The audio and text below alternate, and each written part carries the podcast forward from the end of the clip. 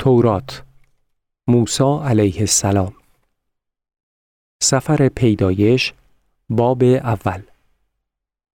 یک. در ابتدا خدا آسمان ها و زمین را آفرید. 26 و خدا گفت آدم را به صورت ما و موافق شبیه ما بسازیم تا بر ماهیان دریا و پرندگان آسمان و بهایم و بر تمامی زمین و همه حشراتی که بر زمین میخزند حکومت نماید. 27 پس خدا آدم را به صورت خود آفرید.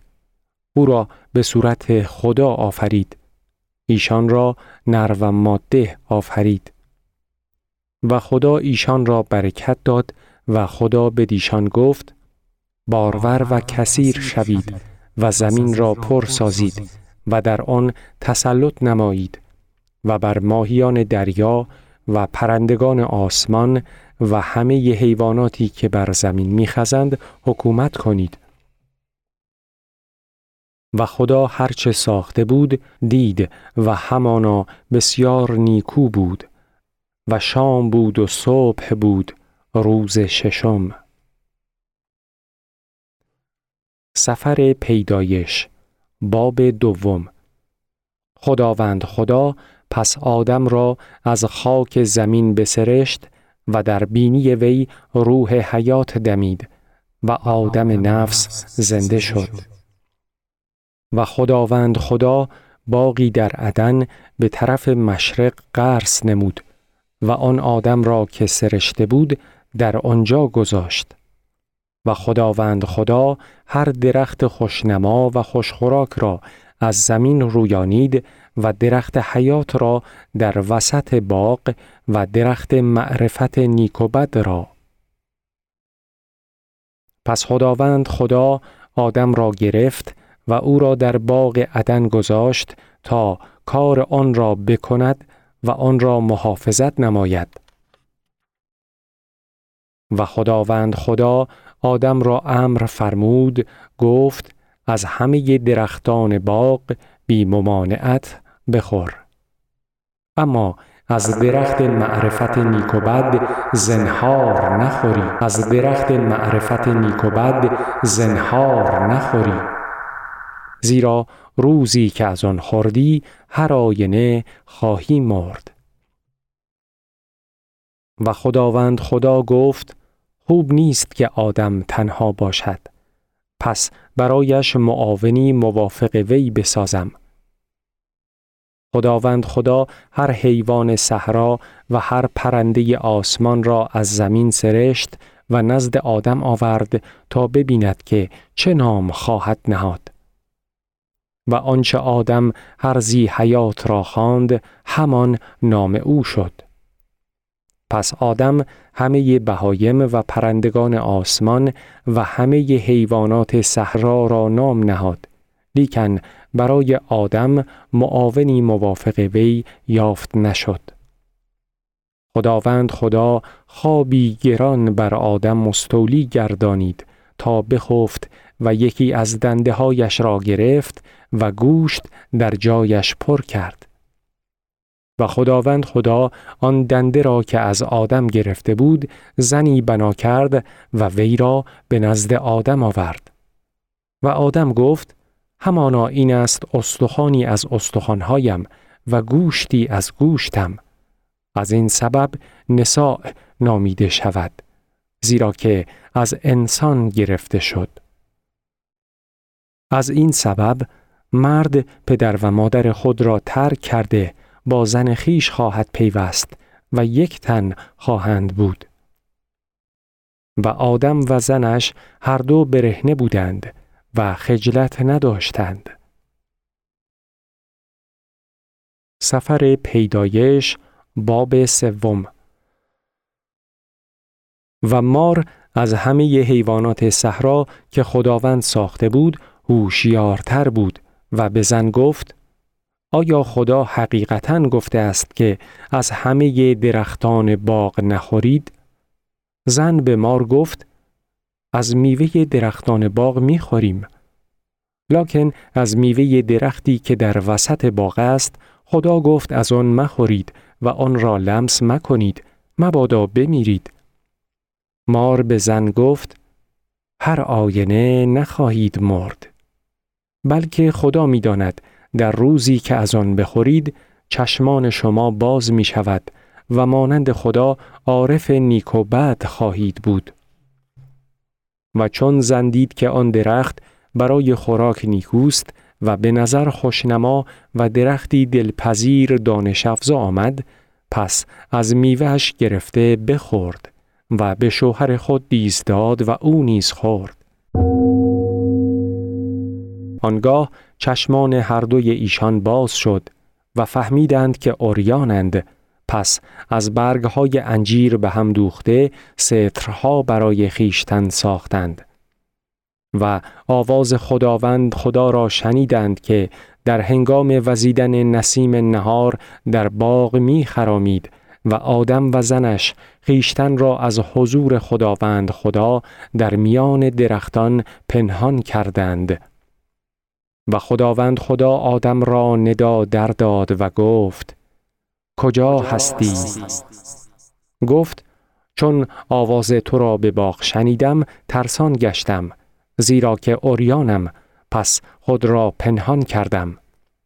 گفت چه کسی تو را آگاهانید که اوریانی آیا از آن درختی که تو را قدقن کردم که از آن نخوری خوردی؟ آدم گفت این زنی که قرین من ساختی وی از میوه درخت به من داد که خوردم. پس خداوند خدا به زن گفت این چه کار است که کردی؟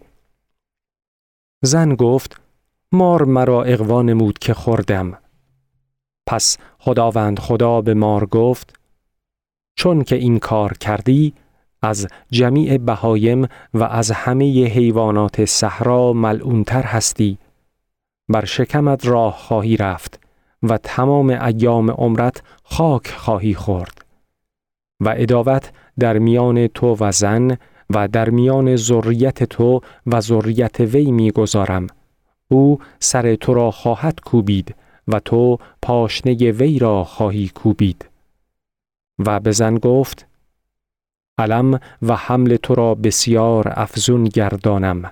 و با علم فرزندان خواهی زایید و اشتیاق تو به شوهرت خواهد بود و او بر تو حکمرانی خواهد کرد.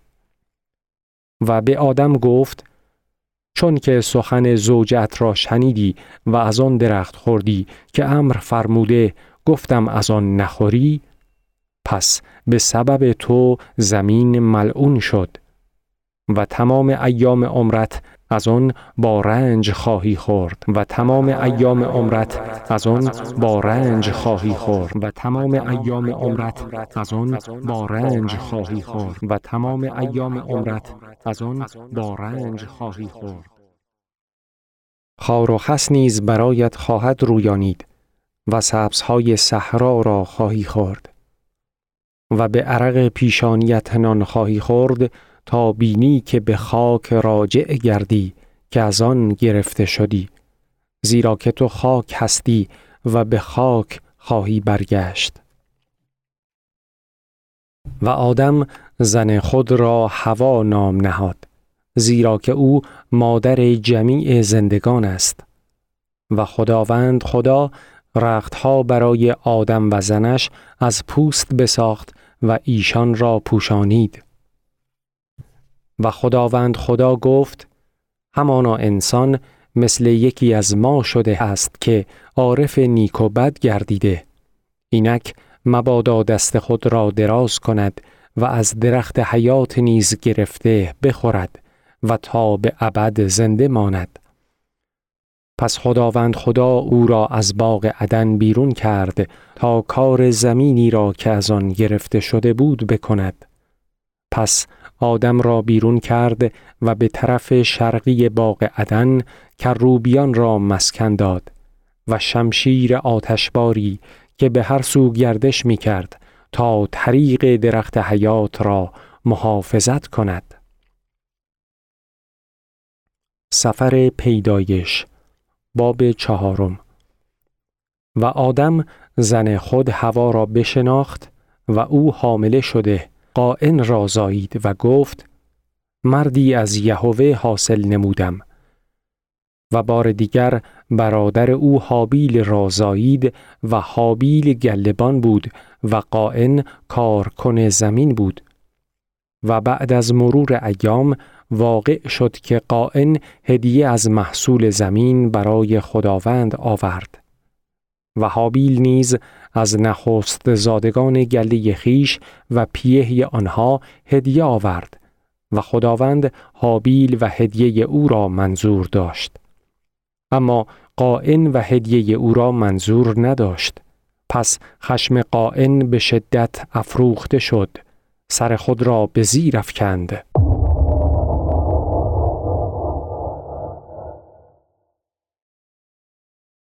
آنگاه خداوند به قائن گفت چرا خشمناک شدی و چرا سر خود را به زیر افکندی؟ اگر نیکویی می کردی آیا مقبول نمی شدی و اگر نیکویی نکردی گناه برادر در کمین است و اشتیاق تو دارد اما تو بر وی مسلط شوی. و قائن با برادر خود حابیل سخن گفت و واقع شد چون در صحرا بودند قائن بر برادر خود حابیل برخواسته او را کشت. پس خداوند به قائن گفت برادرت حابیل کجاست؟ گفت نمی‌دانم مگر پاسبان برادرم هستم؟ گفت چه کرده ای؟ خون برادرت از زمین نزد من فریاد برمی آورد و اکنون تو ملعون هستی از زمینی که دهان خود را باز کرد تا خون برادر تو را از دستت فرو برد. هرگاه کار زمین کنی همانا قوت خود را دیگر به تو ندهد و پریشان و آواره در جهان خواهی بود. قائن به خداوند گفت عقوبتم از تحملم زیاده است. اینک مرا امروز به روی زمین مطرود ساختی و از روی تو پنهان خواهم بود و پریشان و آواره در جهان خواهم بود و واقع می شود هر که مرا یابد مرا خواهد کشت. خداوند به وی گفت پس هر که قائن را بکشد هفت چندان انتقام گرفته شود. و خداوند به قائن نشان داد که هر که او را یابد وی را نکشد. پس قائن از حضور خداوند بیرون رفت و در زمین به طرف شرقی عدن ساکن شد. و قائن زوجه خود را شناخت.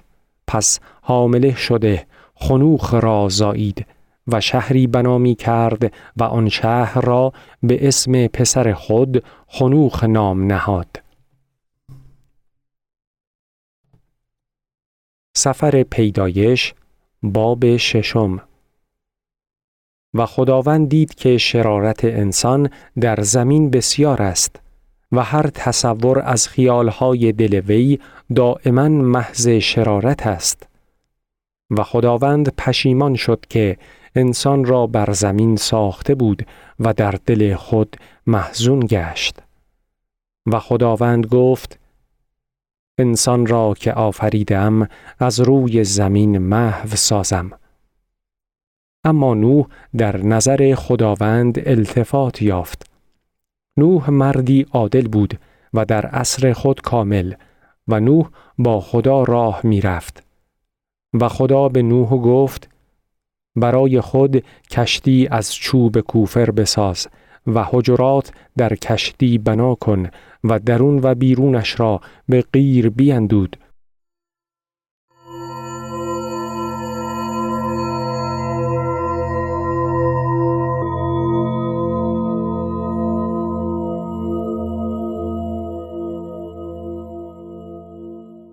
خلاصه سفر پیدایش. حکایت برج بابل. باب یازدهم. پس از طوفان نوح در حالی که تمامی مردم زمین به یک زبان واحد صحبت می کردند به جلگه شنعار در بابل رفتند و به ساختن شهر و برجی که رأس آن به بهشت برسد پرداختند و گفتند بیایید شهری برای خود بنا نهیم و برجی را که سرش به آسمان برسد تا نامی برای خیشتن پیدا کنیم مبادا بر روی زمین پراکنده شویم. در این موقع خداوند دانست که انسانها میکوشند خود را با او برابر سازند. در نتیجه آنها را وادار نمود که به زبانهای مختلف صحبت کنند تا سخنان یکدیگر را نفهمند. بنابراین مردم نتوانستند به ساختن شهر و برج ادامه دهند. و بسیاری از آنها بابل را ترک کرده در نقاط مختلف جهان ساکن شدند واژه بابل از دو کلمه به معنای دروازه خدا گرفته شده است. از آن سبب آنجا را بابل نامیدند زیرا که در آنجا خداوند لغت تمامی اهل جهان را مشوش ساخت و خداوند ایشان را از آنجا بر روی تمام زمین پراکنده نمود برخی از کارشناسان بقایای برج عظیمی کشف شده در بابل را همان برج بابل فرض کردند و این ساختمان را یک زیگورات می دانند. زیگورات نام برج عظیمی با هفت طبقه بلند است که هفتمین طبقه جایگاه خداوند تلقی شده است.